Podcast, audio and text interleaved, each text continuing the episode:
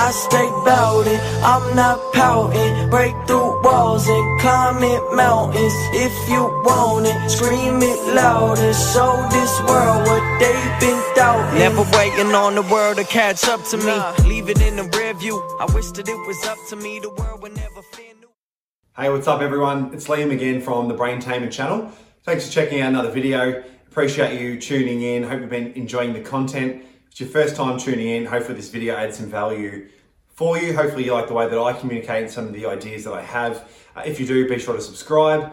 Um, and happy days, we'll dive right in. So today I wanted to share some ideas around a conversation that is deeply important to me. Uh, it's getting a lot of airtime right now, particularly throughout 2020 given the whole COVID crisis, loneliness is at an all time high, whole host of other variables that ultimately impact what we're going to be talking about today, which is, of course, is mental health. I mentioned the airtime it's getting at the moment, which is brilliant, and the stigma around, you know, um, having been faced with, with such challenges around anxiety, depression, PTSD, and a host of other mental disorders. Uh, I feel like that's slowly lifting, which is fantastic. A lot of the work we do here with brain uh, with Braintainment is to kind of bleed ideas or important conversations into into culture, into pop culture.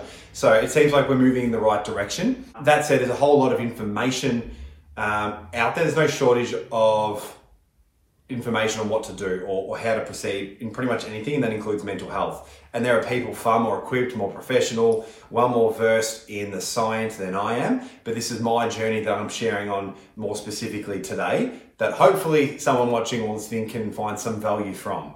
And so, getting to the point, this video is ultimately about my own pillars of success, if you will. It's 12 pillars of mental health that for me, as soon as one falls down, things start to feel a little bit funky. But if all 12 are in place and I'm executing them well, then um, I'm up and about. Now, little side note, just to provide some context and relevance to anyone listening, particularly if you are currently facing or have faced in the past really challenging bouts of depression, anxiety, things like that. Um, I'm speaking from my own experience.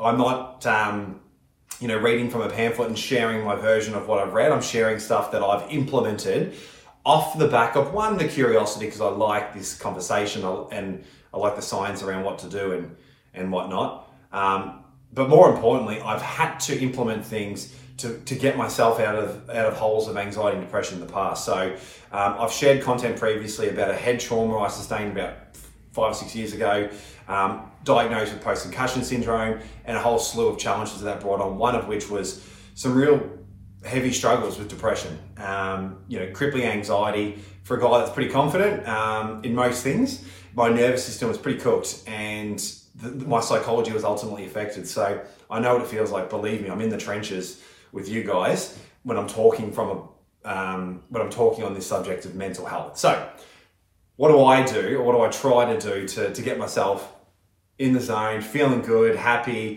fulfilled, which is ultimately my North Star. Be sure to check out the content I've put out on my five core ideas. We should all be chasing fulfillment as our ultimate aim. Um, and if you've got poor mental health, then it's going to be hard to do that. So here's what we need to get right.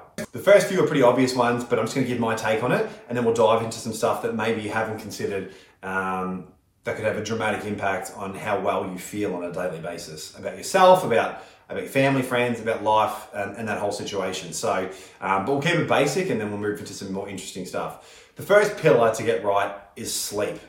Seems pretty obvious, um, but it's insane how much people don't prioritize it. So, I just want to share a few ideas around um, what I do and my thoughts around sleep in general. The first thing to recognize is that optimal sleep is is arguably the first variable to get right before we tackle anything else sleeping at night, I won't, I won't go too much into the science of it, but I think we all know um, it's a very replenishing, replenishing process. It clears a lot of toxins from the day. It ultimately sets us up for the following day. I don't have to provide any science for you all to know a poor night's sleep results in a, in a certain feeling the following day, and a great night's sleep results in a in another completely contradictory feeling the following day. And of course, we feel better when we sleep well. Our thought patterns are more coherent. You know, our hormones are well uh, are more regulated and we can kind of execute the day accordingly. Um, sleep has a really big impact on the amygdala, which is the part of the brain responsible for emotion, and it's actually the fear response. So, poor sleep, and whether it's low volume of hours or poor quality, um, any sort of disruption is going to have an impact on the amygdala. So, it's, it's um, one of the obvious byproducts of that is some level of anxiety. You know, and heightened anxiety over a period of time, neural pathways start to rewire.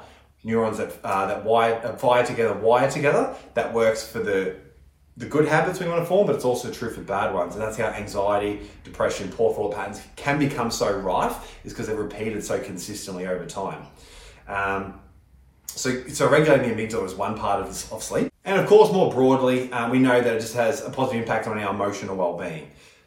When we don't sleep well, we're fatigued, we're stressed, um, our cognitive function is quite low, so any sort of um, work work is, is quite draining and that further enhances that level of fatigue physically and mentally and emotionally and it becomes very cyclical once again. So getting sleep right is huge.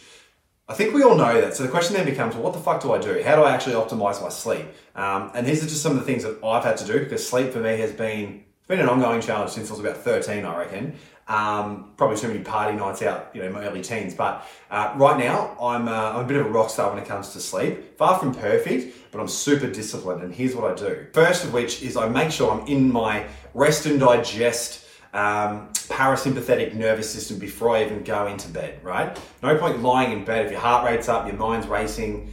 Um, you need to do some things first before you slide into bed to create a positive association with bed. It really should be for sleeping and fucking. I'm putting it bluntly, just to make an to make an impression. But ultimately, bed should be reserved for fooling around, having a good time with your partner or yourself, if you don't have someone, um, and for sleeping. Everything else um, should be done, you know, outside of the bedroom, in my opinion. So the, the psychological association is for those two things. But it's really important that you're, you're rested and relaxed before getting into bed. So how do you do that? For me personally, it's a couple of things. Um, from a supplement side of things, um, it's a chamomile tea about half an hour before bed. It's a chamomile tea with a quarter teaspoon of GABA, which is a concentrated neurotransmitter responsible for like, um, you know, calming feeling essentially is the easiest way to explain that. Uh, so a bit of that and a bit of reishi mushrooms. You can experiment with what works for you, but for me, that's the supplement side of things. In addition to magnesium tablets and some probiotics as well to kind of have a positive impact on my gut health and microbiome, which we'll talk about in a sec. Another way to kind of regulate that is meditation. I'm really big into this. I'm far from a guru, um, but I, I've put out some content previously with some guests on the podcast. Um, shout out to Genoa, had some great ideas around how to meditate and the benefits. So for me, meditation is huge. I don't like to do it just before bed. I do it sort of in the afternoon, in addition to a light stretching, walk, yoga, some sort of lighter activity in the kind of late arvo, early evening, just to kind of get blood flow moving. Um, and it, for me, it's very it's allowing to get back into the parasympathetic nervous system. So yoga, meditation is really good. Journaling is another practice. So getting thoughts on paper, so they're not racing around in our head. Just things to really calm the nervous system before sliding into bed. Some of the obvious ones are like bedtime, keeping it regular and not too late. You want to have sufficient hours. You know, everyone varies, so I'm not I'm not big on that. For me, where possible, I try not to set an alarm. You know, I have the luxury of doing that working for myself. Um, obviously, not everyone has that luxury, but uh, where possible, you kind of want your body to awaken naturally. So, uh, look for me, the bedtime is crucial. So, anywhere between sort of you know 9.30 to 10.30 is when i want to be in bed. So some of these practices i'm talking about start prior to that. So regular bedtime is important.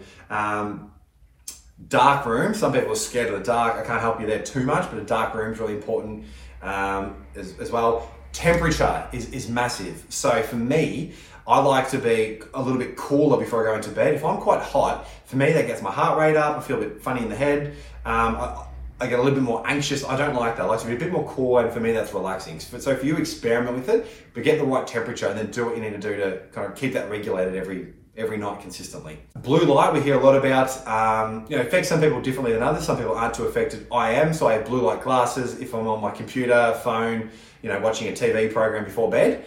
Um, just be really aware of the blue light that actually impacts the circadian rhythms and melatonin production, which should should start around 9 p.m. as a general rule for humans. We start feeling a little bit more tired, um, and melatonin is secreted.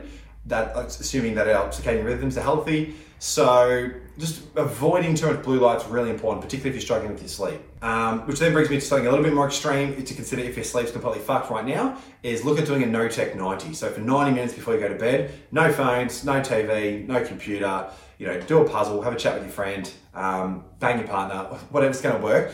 Um, but just avoid the technology for 90 minutes consistently and see if that has an impact. For me, it did. And then I slowly brought in things like, you know, my favorite TV program before bed, maybe a little bit of emailing, you got to trial and error, but just be very aware of it. And then two more, just uh, quickly. One of which is getting light in the morning. That regulates the circadian rhythms I was talking about earlier, right? So there's a natural increase in cortisol, which actually wakes the body up naturally.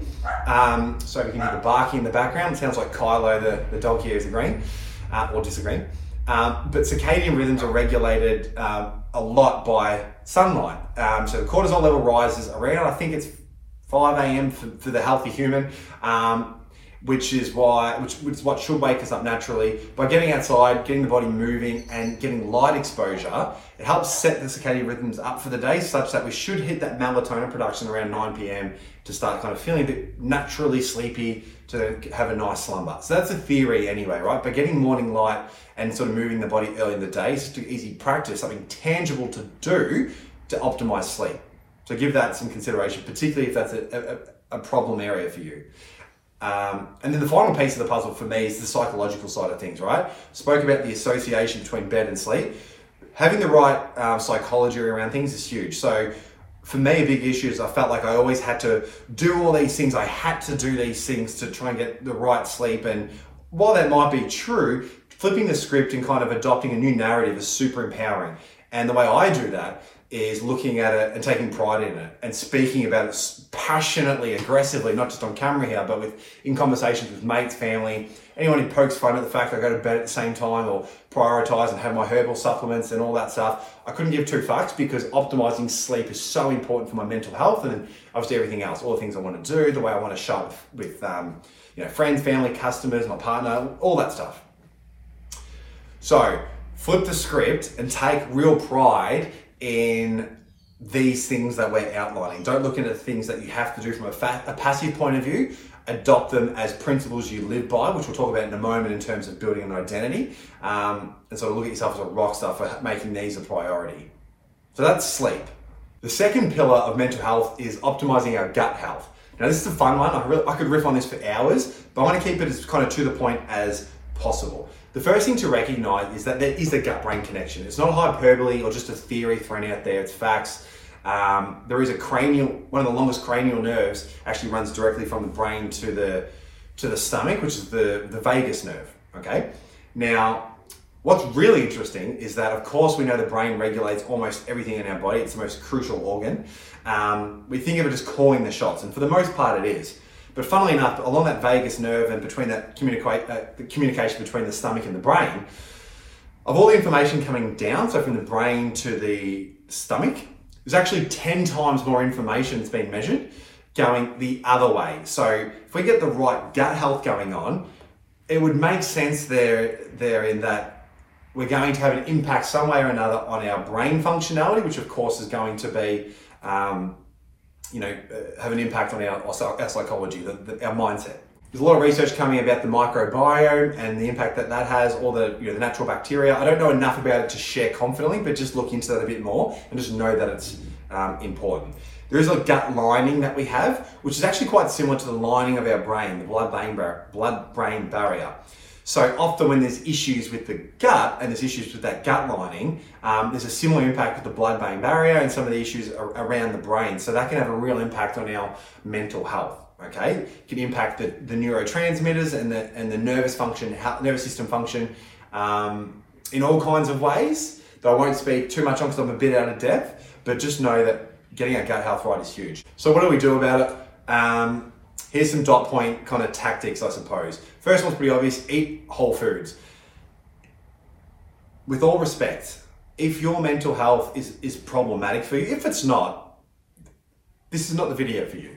Uh, unless, of course, you use this information to help someone you care about. Um, but if it is problematic or has been in the past and you don't eat well, that's it is on you. And that's that sense of agency is empowering when you realize a lot of these problems are actually self-inflicted. getting our diet right is fucking massive. It's it, it's probably yeah. Hence the order of this conversation. It's second of importance in terms of pillars for mental health from my perspective, in terms of what's controllable to sleep. Eat whole foods. Vegetables, a little bit of fruit, not too much. Um, you know, for me, I'm a meat eater, so you know, a healthy amount of meat, grass-fed beef, organic chicken, things of that nature. Obviously, reducing hormones and, and things like that. So I'm not a dietitian, so I won't go into it too much. But just eating real food as opposed to something made in a fucking lab that lasts for 14 years because of the preservatives. I'm all for having a good time, and every now and then you'll catch me with you know something I shouldn't be eating. But for the most part, having the right diet is huge. So just look at, do a bit of an audit of what you're currently eating, how much of it uh, real food, and you might draw some conclusions from that. So eating raw, uh, real food is huge. The second idea is to prioritize digestion. So for anything like me, I'm very go go go, and I'm often stuck in the sympathetic nervous system, which is the fight or flight which getting shit done at times is okay, but then it gets draining and it has its own cycle of, of issues. But often what that means is it leaves very little time to rest and relax, be calm and creative um, to eat our food, which is the state we should be in when we're eating. I'm kind of scoffing stuff down from time to time. We're not going to have great digestion if that's the case. We should be in the parasympathetic, parasympathetic nervous system relaxed when we're eating our meals, our snacks, um, to allow for good digestion, such that we don't have bloating, you know, um, any some any other issues that come from poor digestion, I suppose. Uh, such that the natural byproducts of that is, is a positive impact on our psychology, right, on our brain. The third tip is a fun one, super easy, is to gargle. I remember doing this as a seven-year-old kid when my folks would make me do it and then just stop because it seemed ridiculous. I've implemented it again as a 30-year-old recently. Every time I brush my teeth, I make sure at the end of it, I gargle three times. I'm activating my vagus nerve we were talking about earlier, which is responsible for being able to shift between the sympathetic and the parasympathetic nervous system. It certainly has an impact on that anyway.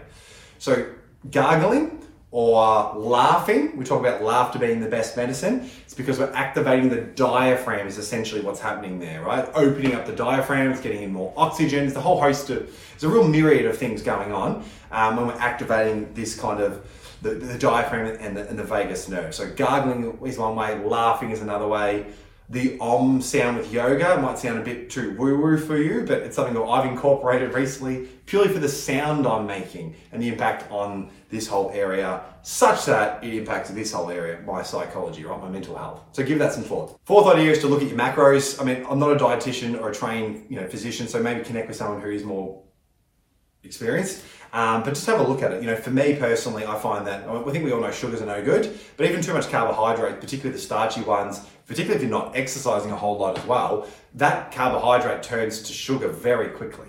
There's some crazy stats about how quickly um, a loaf of, or like a, a slice of bread turns to blood glucose almost immediately once it hits your tongue. It's, it's crazy. So um, that's going to create excess sugars and insulin spikes. And insulin spikes are not what we want. Those up and down crashes leads to fatigue, physical drain. It's going to impact our brain and, of course, the way we think and our, our psychology, which is what we're talking about here. The, our mental well-being is going to become shot. It's going to become a lot more challenging if we're sort of energetically like this. Okay, um, so just look at macros. For me, I prioritize fats and proteins where possible, but again, maybe just experiment it and see what works for you. Okay, so that's gut health. The third pillar is having a clear purpose and intention. I could riff on this for so fucking long, it's so important. But look, effort without intention is fatigue. It's a very clear recipe. I did a video recently, um, which I'll just sort of highlight really quickly now, but maybe check out that video on what used to create dopamine around. So what I mean by that is, um, if you're just kind of exerting effort, going to work, you know, doing your chores, looking after family if you've got it, whatever, you're, you're secreting norepinephrine, right, which happens with any level of effort if that's not counteracted by some other neurotransmitters like dopamine, adrenaline, which comes when you feel like you're in pursuit, when you feel like there's a reward or an outcome, or you're enjoying the process, then it just gets depleting and our mental health gets shot. So it's really important you feel like there's purpose, intention behind the work you do on a daily basis, whatever that looks like. Also, we talk more broadly about you know having a purpose in life. Those conversations are a little bit more esoteric, but super important. And that can shift and change over time. It's not about having the answer right now. And I'll talk about how to cultivate purpose and passion in a sec, which is kind of one of the two sort of key ideas in this section here. Okay. The first one of which though is this idea of ikigai that the Japanese talk a lot about and was actually highlighted in the Lost Connections book. Um, it's talking about the blue zones in, around the world. So areas of the world with the most centenarians, people who live over 100, working out what's what is constituting, what's common uh, what's a common thread in those places that's allowing for this obviously good health, such that they could live for such a long time. And the most common denominator there was um, what the Japanese call in this um, town of Okinawa, I think it was, is, a, is an idea of ikigai, which I think the loose translation is a reason for getting out of bed in the morning. Even if it was something as simple as I make or I go fishing to create a supply of fish for the local community. There's a purpose behind it, and they're very clear on that. There's no uncertainty. We know clarity equals power, and the indecision is the thief of joy and the thief of opportunity. So, having clear intention and purpose allows for better decision making and more precision, and it's easy to stay in that momentous cycle, right? This constant back and forth is not good. So, purpose is really powerful, and the science is in, right? It helps us live longer, lives more fulfilling lives. The question then becomes well, how do I get that? Well, I can tell you one thing it's not lying dormant under your fucking pillow waiting for you to discover it. It needs to be cultivated, in my opinion, anyway. And there's, there's a number of ways to kind of look at this, I suppose. But for me, a really cool practice is this. And I stole this idea, I suppose, from my homie Tom Bilyeu, who's, who's a fantastic um, you know, entrepreneur in, this space, I suppose. You check out his work, he's my main dude. Um, but loose translation is this, right? To cultivate passion. It's going to getting heated up, so I'm going to take my jacket off. Step one is to firstly list the things that you're interested in.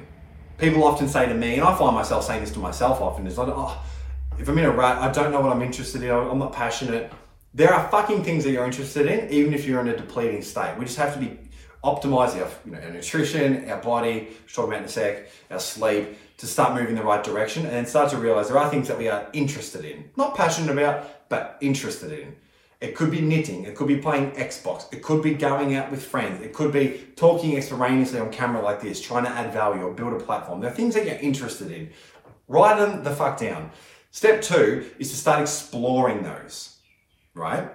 What are some of these things? And you're going to find one of two outcomes as you start to go down that path. One, you're going to hate it and then you realize that's not really the kind of the area for you that you want to dive into and spend a lot of time in. That's okay. At least now you know, and you're more in the direction of clarity and, and away from indecision because we've kind of removed that as an option, if that makes sense. I hope this is kind of getting through. Um, or the second outcome is you're going to really enjoy what you're doing, and that interest is going to turn into a fascination. Right? You're going to become fascinated with something. The more I study the brain, which to start off as an interest to learn more about how to improve my own psychology and function after a head trauma, um, the more I kind of explored that, that turned into a bit of a fascination. I wanted to learn more and I wanted to learn more about stuff that wasn't even relevant for me. I just became interested in the brain and the impact on, you know, how humans show up in the world. Whatever that is for you, go down that path and go down that path and fan those flames of fascination until it ultimately becomes a passion. Now, something that's really crucial is two things. One is time, so time to allow new neural pathways to kind of wire, what, neurons that wire together, fire together, that wire together. Just a cool phrase to keep in mind. So time is an important variable, um, but deliberate practice is huge and seeing progress. It's not a matter of just doing something randomly. You need to see constant improvement um, and allow time. So, for example, someone like LeBron James, albeit at a young age, yes, he discovered his passion, but he essentially found something he was interested in, which was basketball. Turned into a fascination. He found those flames, and then over time of that fascination flaming, if that makes sense. Um, he got better and better and better. He saw progress, and over time, this just turned to this insane passion for him. So, if we want that in our own lives, we can follow that recipe, whatever it looks like for you. But it starts with interests. So, that's something tangible to work with in terms of building purpose and intention into our life. It's, it's less about an archaeological dig for what's our deep purposes and more about an architectural build into what we want to do. Hopefully that lands. And then the final piece on that, really quickly, is just to consider the negative uh, impact of disruptions and distractions. I've got no beef with social media, but I've spoken about this a couple of times in recent posts, I suppose. Um, to it's so easy to get addicted to that dopamine hit of looking for a notification on email, social, you know, whether it's a like, comment, engagement, whatever it is, because we're craving the feeling. We only ever do anything for a feeling, right, as human beings, and we're looking for that dopamine spike to feel a bit better. Um, and then that becomes quite addictive. Hence, where we're just scrolling on social. And I, I don't know if you can um, relate, but I reckon you can. So, a really cool practice to consider is dopamine fasting. So it does a couple of things. You become less addicted, so it means you can kind of regulate your decision making a lot more easy instead of being kind of falling victim to just reacting and, and, and habits of doing things that just don't serve you. But allows you to allows you time to think clearly to then be intentional. This is all what we're talking about, being intentional about what we do. It's a really, really powerful practice. And then that gets into the idea of mindfulness, which we'll talk about in a moment. Um, but that's a really cool piece to consider. Challenge yourself to check your phone a certain amount of times a day, three or four. Sounds trite um, and easy, and it is easy, but it's super powerful. You, release, you relinquish yourself from those dopamine spikes up and down, and you allow time to think about what's going to make sense, what decisions need to be made, and allows you to pursue that idea we were talking about earlier about you know interest, fascination, passion. It allows you to go down that path more easily without all the silly distractions. So give that some thought too. The fourth one, the fourth pillar of mental health, that's super important and something that we're seeing a lack of in 2020 uh, is connection and community. I feel like I don't talk about this enough on my little platform, you know, that I have now. Um, but community and connection is huge. I think I talk about it less because it's not as sciencey, or at least it doesn't seem that way. Um, but that's that's uh, funnily enough, that's not entirely true we as human species, we're a social creature. We're driven to connect. We're driven to be social. And if you trace that back to our ancestry and you understand the neurochemistry that's sort of been cultivated as a result of that, if we were ostracized from the group, if we were isolated, if we were lonely, it could mean certain death. It could be eaten by a saber-toothed tiger, could fall into a fucking lake or a cliff or way back when all kinds of shit was going down. Um, and it becomes hardwired into our nervous system, right? So we are social creatures. We see 2020 come along, a lot of us are working from home, we're restricted from friends and family. Obviously, we can connect virtually, but it's just not the same as in person. We'll talk about some stuff in a sec. But that lack of connection is um, unbelievably important and something I haven't recognized until recently, um, just how crucial that is. So, do an audit. How much time are you spending by yourself vis a vis with people? And I don't mean just being in the presence of people and your stocks down and how you going, yeah, good, yeah, good, you. Fuck that shit have more meaningful conversations, connect on a deeper level. It doesn't have to be fluffy, but just be real. Take down the facade, the ego, and just seek that true connection. Um, a really cool study that came out of, um, I think it was Canada, and I read this in a great book called The Stress Solution by Dr. Chatterjee. He's a British author. Check it out. Um, anyway, it's all about relieving stress, but one of which, one of the pillars for that, I suppose, is he talks about connection.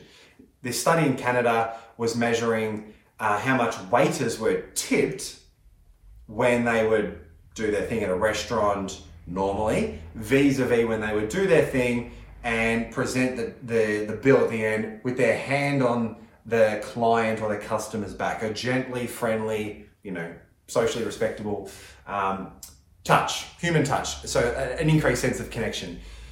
Long and short of that is their tips went up something like 30%. So what does that show us? The increase in whether it's serotonin, whatever that emotional status, I suppose, created in the customer as a result of the touch meant that they wanted to give more. They felt more kind. They felt more. They felt better, clearly, such that they wanted to contribute more. Okay. So we know that it has an impact on others when we're connecting with them. Funnily enough, though, additional studies have been done, and there's a whole host of I won't bore you right now, just take my word for it, to show that more often than not, there's a, a, greater increase in, again, whatever those neurotransmitters are, a greater increase in feeling better through connection from the giver than there is the receiver, right? So making an effort, super tangible ideas, sending a kind text to a friend or family member we haven't spoken to in a while, staying, uh, staying in the conversation longer to ask more meaningful questions, things of that nature um, it's just an easy way to start putting daily practices in place to optimize our mental health. It's not the cure all. None of these are silver fucking bullets, but put together, they add up to something pretty special. Um, hence why they're my 12 pillars. So, connection is huge. So, what are some other ideas on how to cultivate more connection in our world? The first one's really easy schedule social gatherings, right? Not just piss ups where, again, it's that same old, same old conversation. How you going? Good, good, you, you, you and then you just smack a bunch of piss um, or do a bunch of drugs or whatever you're into, you know, I've been there. It's fun. I get it. But as you get older, more in particular, and if you start experiencing these mental health challenges, they need we need to really prioritize some of these pills that are actually going to get us to a good place. For our North Star, which is to feel good, right? Everything else is bullshit if you're not actually feeling good, particularly when you're by yourself, right? That should be a really, really um, guiding light for us all. Schedule dinners, get-togethers with all, you know, all your friends and family, weekly basis, at least fortnightly. Again, if you do an audit and you just look at 2020 in particular, very few of us have had a massive, you know, list of um, social gatherings in our calendar, which is probably why we're seeing a lot of the numbers of anxiety, depression, mental health challenges go through the roof. Is I mean, among other variables, that's a large part of it is the lack of connection. The second idea to start implementing is physical touch. Firstly, obviously a bit more challenging in these COVID times, but where appropriate, friends, family, even strangers, again, where appropriate, um, physical touch, handshake, um, cuddles, kiss on the cheeks. You know what's socially appropriate in, in your circles, but incorporating physical touch is really, really powerful. Now, if you have a partner or if you don't have a partner and you haven't had sex in a long time and you're an adult, I'm telling you that's contributing to some mental health challenges. Again, it's not entirely the problem, but physical touch is so powerful. Of course, there's the endorphin rush that comes from orgasms, we all know. Being a little bit playful, um, but this is super, it is really important stuff. Prioritizing sex with your partner if you're single, just trying to connect with you know the right person obviously and we can have fun with that conversation but just physical touch is huge. Um, and having you know a good sex life is a really important in my opinion for um, for good mental health. Just one thing to get right to at least move us in the right direction of having a good neuro a good cocktail of neurochemistry to work with. Hopefully that lands okay. Another idea is to contribute okay there's a deep need for humans, obviously, to connect, but also to contribute. It's one of the six core needs that Tony Robbins talks about a lot, but contribution is huge. Look, it's it over indexes more in others than, more, more in some than others, um, but all of us to some extent want to contribute. We have this need for it, right? Even right now, um, I want to I want to be adding value, and in doing so, I feel a little bit more like my spirits are lifted, even if no one watches. It feels like I'm trying to contribute the same way the person leaving the tip in that uh, waiter example feels like they're contributing a bit more um, off the back of physical touch. Again, it's all very cyclical. So rather moving in the right direction, we're moving in, the, in a downward spiral. So all these things worth considering, um, but give that some thought. Okay. Two more quick ideas. One of which is to have stimulating conversations. You don't have to be the an, an, an intellect from um, from Harvard um, or have the most insightful ideas or be the, the next Elon Musk but um, having stimulating conversations is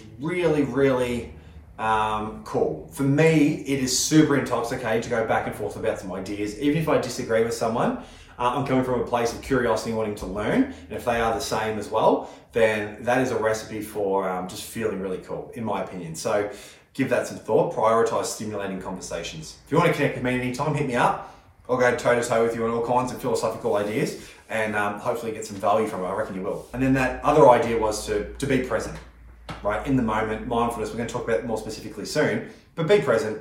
Someone's having a conversation with you, be in the moment. Take it in. Um, it just allows for a deeper connection, right? It can sound woo woo, but I'm telling you, the science is in too. Connection through just some of the ways I'm outlining here, and there's many others, is paramount and should be, if it's not already in our lives, it needs to be implemented. So give some thought to how you can kind of architect these ideas into your world more consistently. The next pillar is exercise and movement. We're going to keep this short and sharp because there's a world of content around you know the link between exercise and um, mental health. But the endorphins and neuro, neurochemical cocktail that it creates for the better is, um, I think we all know that, right?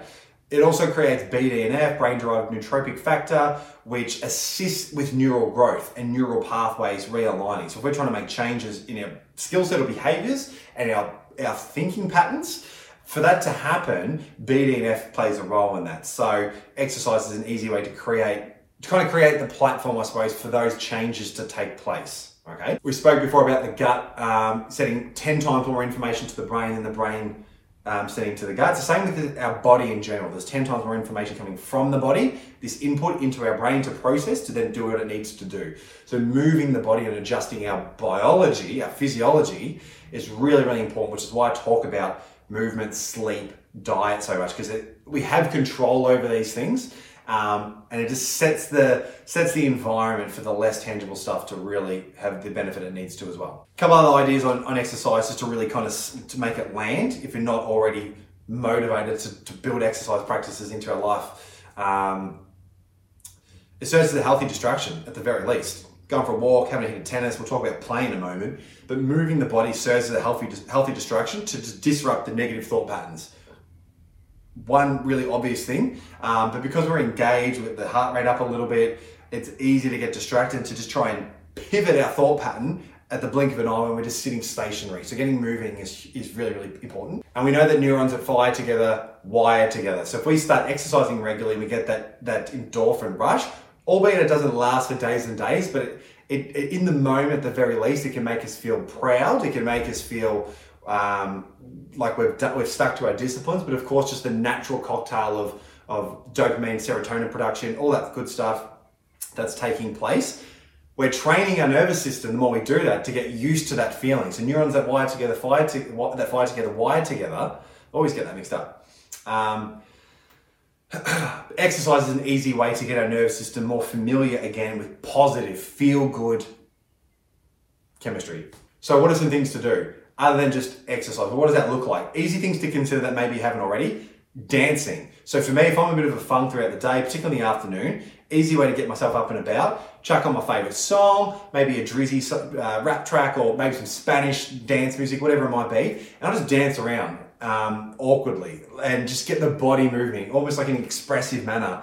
It's that movement, uh, it's a shift of, of physiology that's having a direct impact on our brain. We know it's sending information up, right? So moving the body to music is just an easy practice to build into your day if you're not already. Look at doing yoga as well. Helps with blood flow and helps reduce inflammation, which can impact anxiety and depression um, symptoms. So just give that some thought too. Build some yoga practices into your day. And then regular sport. It's an easy way to get the heart rate up and get the body moving in a fun way. So whether it's tennis, golf, um, you know, football, cricket, t- netball, fucking croquet, probably less than something more intense than that to get the body moving um, in a you know, more proficient way.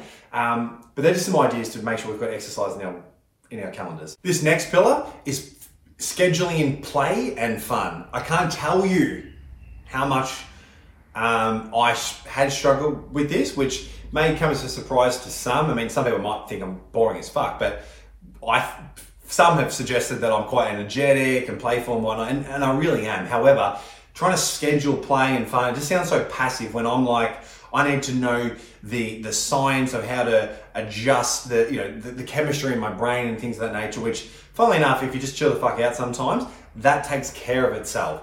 So again, do audit over the last couple of months. Where have you got play and just fun um, and enjoyment of life showing up in your in your calendar? And that could be really telling. So, what does that look like? Well, I think it's important to have a list of things that you can call on to save the, the cognitive um, brain power required to make those decisions on the day. A list to call on when you've got the time, we want to schedule the time to do something just for fun. What that looks like for all of us is going to differ. For me, I like to have a top 10 things, and just to lift off, list off a couple of examples is I love movies. So, um, you know, just create an environment, ideally going to the cinemas. so I can't wait for them to open up again, by myself gold class, bow out a little bit, and watch the latest movie. For me, that's kind of self indulgent, I guess a self care practice to have fun. Something else I like to do um, is to have dinner. So it goes back to that connection side of things. I like to catch up for dinner, have a nice glass of red with friends and family, and have those stimulating conversations. I find that really just intrinsically rewarding and fun. Recently, I've been playing um, gaming. I haven't, haven't been into gaming since the Super Nintendo. So I've just got back into it at 30 years of age and sort of goofing around when I've got some time for no other reason, not trying to advance my life or, or feel this need of progression that's required, just doing it purely for the fun. Um, and that's been really cool as well. So just tinker with it and trial and error what are the things that bring you joy and make sure that you schedule that in. For me, tennis and golf is huge as well, which goes hand in hand with the connection side of things and the movement side of things. So a lot of these correlate. So um, work out what those fun things are for you and call on them and make sure they're in your calendar if you're not already doing them naturally. Have fun. The other idea to consider with this is where can you derive a sense of playfulness in the work you do? A lot of the people that on my podcast recently, um, as, a, as a real common theme that comes up in terms of they love what they do, is a sense of playfulness. I remember Olivia Vivian, the Australian uh, Ninja Warrior, uh, I had her on the show, and she was talking a lot about going through this rut. She's, you know, sort of ticked a lot of milestones off, but went into a bit of a rut. But when she reconnected with the joy of it and the movements that she would do with her body and her training, and added a sense of playfulness, she was able to take what she's doing to the next level. So for all of us, regardless of the work you do, get really creative with how you can architect a playfulness into your daily routine, particularly if you spend half your waking hours at your work environment. Become childlike again go for a walk down the local park at the playground, um, you know, and obviously in, in the right way. Look at the kids, and they, they have this fucking unbridled enthusiasm, which is intoxicating.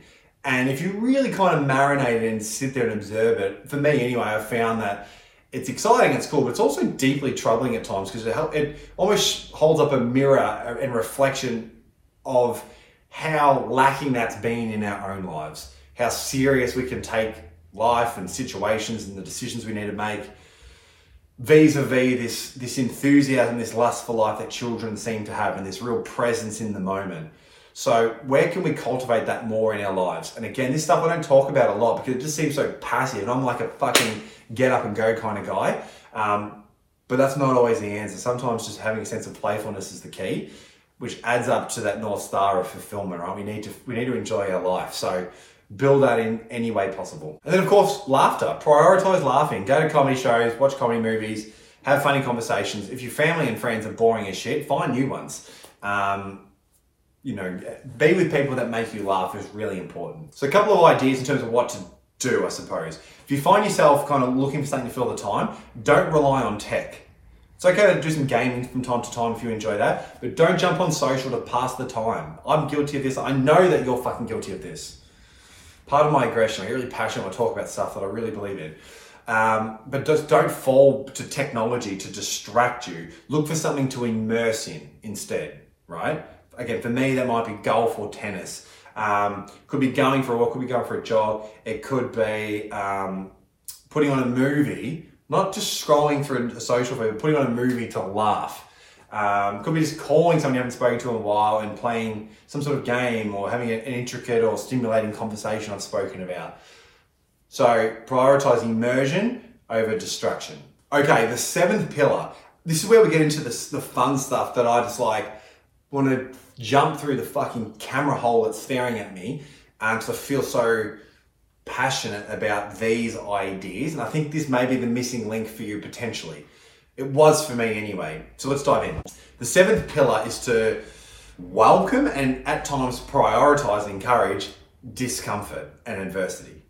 So, what do I mean by that? There's a whole myriad of, of cool quotes I could throw at you, like only through challenge are we fashioned for greatness, and you know, diamonds are made under the, the weight of mountains, and things like that, which, you know, they're cliches um, and the cliches because there's some truth, they hold some power to them. Um, but if we sort of bring that all down, like what does that really mean? What can you do with that? Why does that why should that matter for you listening or watching right now? Why should that matter for you listening or watching right now? And it comes down to this. I feel like I have a multitude of catchphrases that I'm starting to really throw out into the on, on this platform. But one of the biggest is has it has to be this. How you feel about yourself when you're by yourself is all that matters. Your reputation with yourself is far superior than your reputation with family, friends, certainly fucking strangers that we can often get trapped into trying to please, some more than others.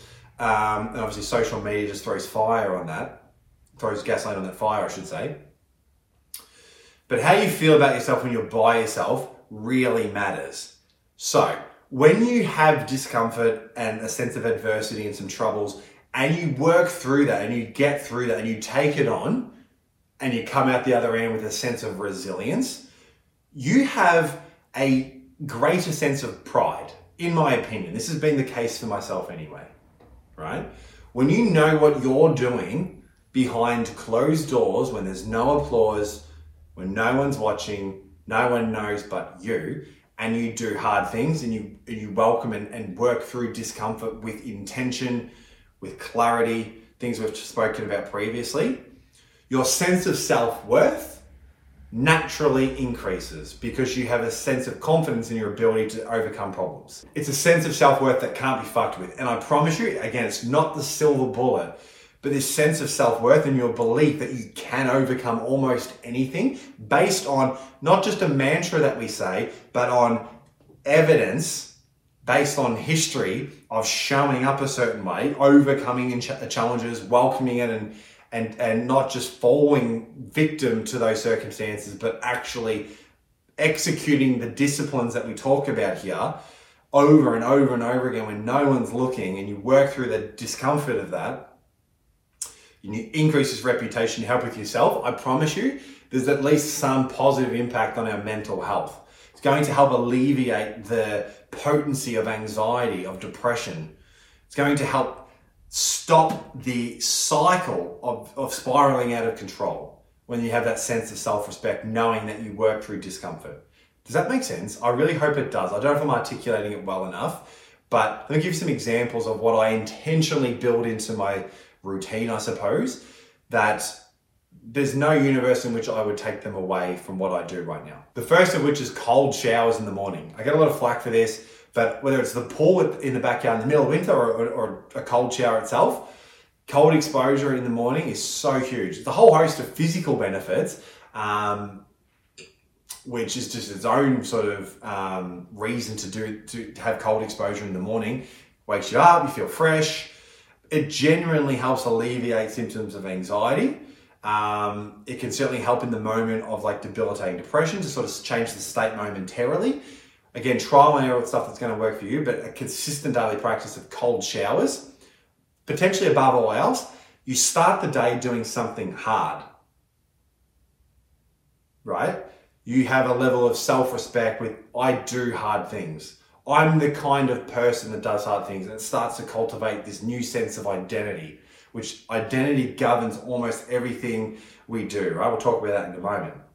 But cold showers is one practice I encourage you to do. If you do, and you're not already, hit me up and let me know what you think. Even if you say, Liam, you're a cockhead, I hate it, maybe give it three or four weeks and then come back to me and just see let me know what you think. Exercise. There's another idea of, um, particularly if it's not a, a, regular practice for us, it's discomfort, right? And it's a level of um, adversity, I suppose, that's uh, that we've brought upon ourselves that has a benefit. We do it to increase the muscle. We do it to feel a certain way.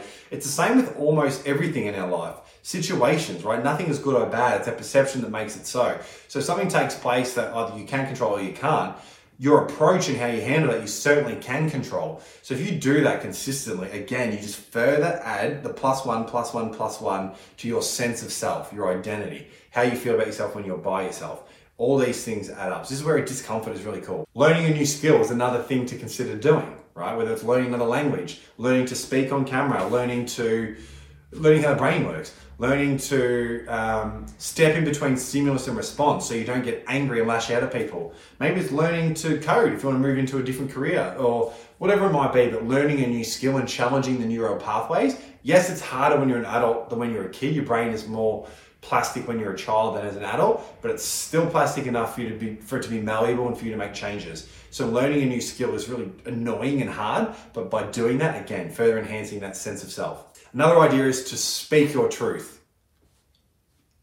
I I know how that sounds. It can get um, very kind of mystical and esoteric, which is fine. Like I'm all for the spiritual side of things as well. What I mean by this, if I have an opinion on something that is inherently important to me, that I'm not backing that I'm not backing down for anyone. I don't have to challenge and argue against everyone, but I'm not changing my disciplines. If I've chosen to, um, you know, have cold showers in the morning and people laugh at me, I couldn't give a fuck because I only care about my reputation with myself, not with other people. And I really hope that message lands potentially more than anything else we're sharing here today. So speak your truth. What do you believe in? What disciplines do you want to adhere to? Um, what social norms do you want to see shattered that you think are ridiculous? Um, you know, within some very obvious universal boundaries of like the law and moral situations, operate by what your idea of a good world and a, and a, good way to live is. I can't encourage that enough. And then a couple other ideas around this, this discomfort sort of pillar that you can implement into your routine uh, and start executing. Uh, one is to eat the frog, right? Brian Tracy wrote a book, uh, was around, I think it was around more of a sales environment, but eating the frog basically is this whole story. I won't bore you, it's an analogy. Uh, it means to do the hardest thing in the morning, do it the first thing in the day. If you've got something on your to do list, whether it's in your work day or in your personal life, um, unless something else is, is urgent and has to get done in a certain time period, prioritize the hard thing. Get it done, alleviate the stress from sitting in the back of your mind, it breathes momentum going in the day. Everything else is easier. So eat the frog. Again, uh, an example of where discomfort is a really good thing. And then another example, which goes in what we've also been talking about around some of the other pillars, is they can be hard to change habits. So the more that you set your bedtime and, and stick to it, set your wake up time and stick to it, eat the right foods, exercise when you say you're going to exercise, all those things, speak your truth, like all these ideas, the more you do that, um, the, the, the more they become habitual. And we operate very habitually as humans. Uh, we take the path of least resistance. So our brain is essentially one of its many functions is to help us not think when we do things. So the, the more we can make these habitual, the better. And for that to happen, they have to be repeated. And it means going through that discomfort, that adversity at first, for that to actually take place, for the neural pathways to realign. The eighth pillar is somewhat similar, and it's this idea of boundaries or bright lines. Really specifically, here's what I mean. You should have written down somewhere, in my opinion, what your bright lines are that you do not go out of. For example, for me personally, um, one of my bright lines now is that I don't do illicit drugs. I'm just going to speak really truthful. This may resonate with you. You may not have any experience, you know, they might not resonate with you at all. But um, for me, it's something I don't do. I have done a lot of it previously, but it just led to an array of physical challenges and then obviously psychological. And so for me, I just don't do it. It's a bright line, no matter who I'm with. I've got no beef. I've got no judgment against people who do. It's people who are watching this that that still fuck with their, you know, illicit substances. Whatever you do, you. For me, I don't. It's a bright line. I've made the decision, which means that in situations where that may take place, I don't have to make the decision. It's done. It doesn't matter how many drinks I've had or um, whatever. Peer pressure is non-existent. I've already made the decision. So that's just one one easy example. Another one is cold showers. I've made the decision. I don't miss a day. I don't have warm shower. I, I always, at the very least, finish on cold. I always have cold exposure in the morning. I don't have to think about it. I don't have to negotiate with myself every day. It's a bright line. Um, I don't eat junk food. I don't eat uh, McDonald's burgers, KFC, anything like that. I got no. It's not from a place of judgment. It's a decision that I've made. I've got these bright lines. Once you've got those bright lines, it, the interesting paradox is this: discipline actually creates freedom because once you've got that structure and that discipline of I just do not go outside these bright lines. Everything else is fluid. Everything else is flexible. You can make decisions, you can pivot, you can adjust, and you don't have to judge yourself in the moment because you're still operating within those bright lines. So, really simply, this pillar is about having those bright lines, which specifically to mental health means you will stop doing things or start doing things that add up to optimal brain chemistry, that add up to, um, to optimal mental health. Right? The information's there, the pillars are there. These are some of my examples. There's, there's other ideas to consider and digest, but you need bright lines that you just you promise yourself you don't go outside of. The next one is the idea of mindfulness um, and really I'm going to keep this one short because I think the, the biggest tip I can give you is to read the book, uh, The Resilience Project by Hugh Van Cuylenburg. Had him on my show as well, so if you want to dive in or wet your, wet your feet a little bit with his content, check out the Brain Taming podcast um, a few weeks back with uh, Hugh Van Cuylenburg. The Resilience Project, it outlines this idea of gratefulness, empathy, and uh, mindfulness. So gratitude, empathy, and mindfulness, GEM. I don't want to talk too much on it because it's not my content to share. I mean, obviously, mindfulness ideas are spoken about um, throughout culture right now a lot, which is awesome. But I really like the way that Hugh kind of brings it all together with these practices of being more mindful in the moment, having gratitude journals and gratitude practices, so actually identifying what we're grateful for and training our brain to notice what we're grateful for. It actually activates the reticular activating system. Don't know if this was in the book or not, but this is just my interpretation. The RAS, which is basically the brain's mechanism to focus on what's important. Easy example is if you buy a red Hyundai car, you're probably going to start to notice more red Hyundai cars because it has some level of importance to you now. Same is true if you start practicing things that you're grateful for, you'll start to notice that more and more. It's not hyperbole, it's not sort of a mystical idea, it's, it's real science. So gratitude is important uh, and then being really empathetic. You know, it goes back to a kind of what we are talking about earlier about connection and doing nice things for people. Um, those three pillars are huge. The next one is arguably where I think most people fall down, as in it's probably the least prevalent in society. Um, that I like to talk about really, really consistently, which is this idea of having constant learning and curiosity, approaching life and even its challenges like the mental health problems you may be experiencing. This is the this is what I found helpful. Right? I feel like if I speak so aggressively sometimes, I feel like I'm talking at you. It's not the case at all. I just for me it's been paramount um, to approach my own journey with post-concussion syndrome and the, and the dizzying, fatigue and, and, problems that come with that, the constant headaches. Um, and then in addition to the debilitating anxiety, depression that's arose from that experience, has been really tough at times. And sometimes in the depth of it, it's hard to kind of change our state immediately. And that's what's so insidious about really heightened levels of these mental health challenges, um, which is why it's important to get the cycle the right way and not continue that downwards. Um, when you're in that moment, it's really hard to kind of think too logically or change our state immediately. But for me, coming from a place of curiosity, just going, why is this happening? What is the neurochemistry cocktail that's taking place? What did I do last week that's kind of led to this week feeling in a funk? What have I done previously that's helped me get out of funks? And having this constant curiosity has been really, has served me really well. And constantly learning, keeping my brain young and active, pardon me, has meant I haven't, it's helps avoiding, it's helped to avoid sliding into, um, you know, more more uh, more bouts of depression and anxiety. So learning and curiosity is huge. That also requires staring nakedly at your inadequacies. So the way I like to this is kind of the takeaway from this point is if you can just look candidly, dispassionately at your inadequacies without any feeling one way or another, it allows you to see truth and then you can pivot and adjust from there. You may be able to see the things that you're doing wrong that are creating your mental state right now. Um, so just digest that, sit in and see if it sits with you okay. But for me, I found that really powerful to go, let me just stare at everything a part of me, figuratively speaking, um, nakedly, and, and work out what's working and what's not. And once you do that, not only can you make better decisions, but again, that sense of pride of like, I don't have my decision making entirely uh, driven by ego. Um, it's more important. It's it's more about what it's actually going to add up to optimal brain chemistry and fulfillment. So give that some thought, and then fall in love with learning. Train, train, train to fall in love with learning, and it sets you up for everything else that we want to do in life, including improving our own psychology. So the final takeaway on that pillar of learning and curiosity is this: What one to three things are you going to study and get curious about? That may change over time, but after this video, after hearing this, I'd love for you to let me know if you feel like connecting. What things, uh, one thing or a couple of things, are you going to really dive into and get curious about? Is it another language? Is it learning the piano? Is it studying the brain as intensely as I've been doing over the last couple of years? What is it? Let me know. The next pillar, just following on from that, is to study the brain. So I encourage you to do that regardless. Um, why? Well, applied knowledge equals power. Okay, so the more you know and understand something, the more opportunity that you have, the, the more arsenal of ideas you can kind of pull from to execute on any one given moment. Okay, so knowledge, or at least applied knowledge, is power. The other idea here is that mental health can be looked at as brain health. Now, that can be controversial, but if you look at the work of Dr. Daniel Amen, I encourage you to check out.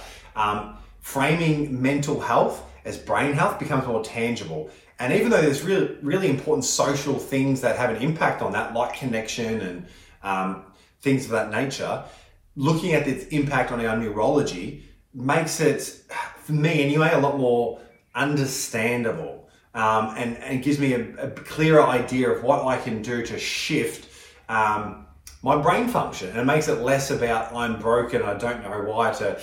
Yeah, I feel I feel horrible in this moment, but I know why. I know what's wrong, and I know what can help get me out of this. Albeit uh, it may take some time. So that framing of looking at mental health as brain health has been really powerful. The other importance of studying the brain is it avoids the trap of ambiguity because I feel like ambiguity and not having a sense of agency or control is one of the biggest culprits for particularly you know anxiety depression like it's this not knowing what situations are going to bring. It's just not knowing and not being hopeful that you're going to feel better ever if you're in a really dark, kind of um, overwhelming sense of depression. It, it, almost by definition is a sense of hopelessness uh, and not being able to explain it and this lack of belief that it will ever change.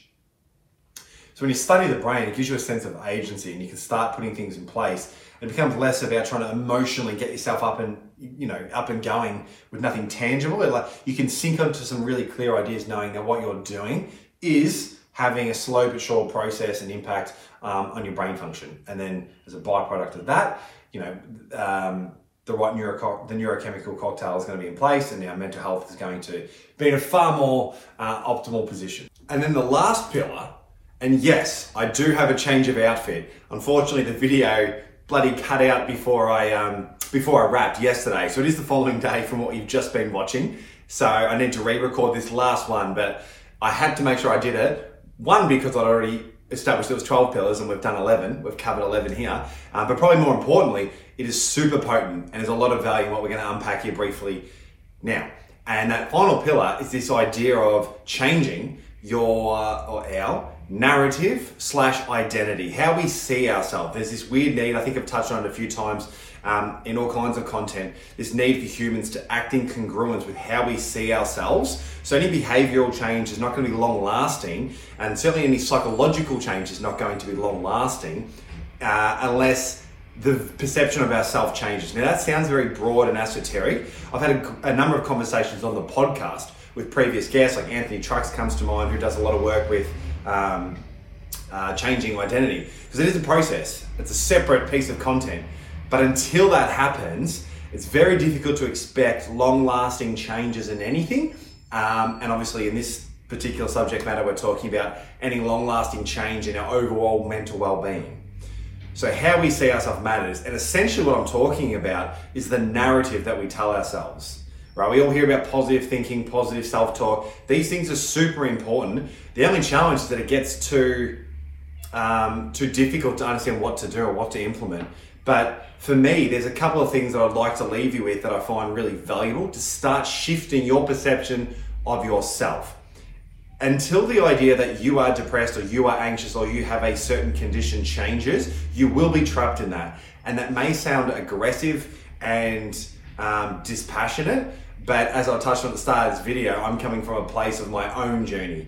I am in the trenches and I've, I've been through unimaginable um, depression and it is, it is crazy. I'm not, I'm not too ashamed to admit that um, by any stretch of the imagination, but I know how difficult it is to, to get through it. And so, even in that example, until my identity shifted from I'm a depressed person, I have depression, I have these things, uh, or these circumstances, or even my story or narrative of these are the reasons why, my head trauma, these subsequent biological shifts, there's there are real thing. That's the most sinister thing about um, st- uh, our narratives is sometimes that they're valid, but it's not empowering. So we need to shift that to something that is empowering. So very broad scope. I don't like the way I've explained it, but I'm going to leave it there. One quick tip, sorry, I'll leave you with is this I almost always, at every opportunity possible, I like to articulate things. There's three things that change our state. One's physiology, so moving the body. One's our focus, where energy goes, uh, or where attention goes, energy flows. And the third is our language, whether it's written down in text or, of course, the spoken word. The spoken word. I always, where possible, like to say things like, "I'm the kind of person that," and I really encourage you to to sit with that and start executing that every single day. It doesn't have to be bullshit and stuff that isn't true just yet, but it could be something along the lines of the following. As opposed to staring in the mirror suggesting I'm someone that's super happy right now when that might not be even remotely relatable from where you um, are currently at. What you can start looking at is I'm the kind of person that does hard things. I'm the kind of person that does daily practice practices towards my mental health, even when I don't feel like it. You're not supposed to feel like it. Half this, half the battle is doing the work that we don't feel like doing in any endeavor, particularly when it comes to rebuilding psychological wellness or mental health. Um, so start using that in your daily practice. I'm the kind of person that, I'm the kind of person that goes to bed on time. I'm the kind of person that eats healthy. I'm the kind of person that prioritizes my exercise. I'm the kind of person that prioritizes my rest when I need to. I'm the kind of person that has bright lines and doesn't go outside them. I'm the kind of person that. So that one little tip or strategy, a little nitbit, I suppose, it's a very tangible way and an easy way to start shifting the identity that we get trapped in, the narrative, the, the story we tell ourselves. Um, and I hope that gives that kind of idea that we hear a lot about some substance and something to work with. Change the language. Not only does that change your neurological state or psychological state in the moment, but over time we're rewiring our, uh, uh, our neural pathways. We're literally shifting the way our brain works, and as a byproduct of that, the way that we think, which is, of course, what this video is about, right? And then as a result of that thinking improving at a subconscious level, we're going to see our physiological symptoms improve. Far more energy, less fatigue, and certainly a lot, a lot more lust for life. So I'll leave that there. There's my 12 pillars that constitute my comeback, if you will, to a state of, of mental well-being. And I hopefully I hope that it's useful in some capacity for you. If it is, please let me know in the comments below. Reach out to me personally. Um, yeah, it's an important subject matter. I'm always happy to riff on. So hopefully you enjoyed.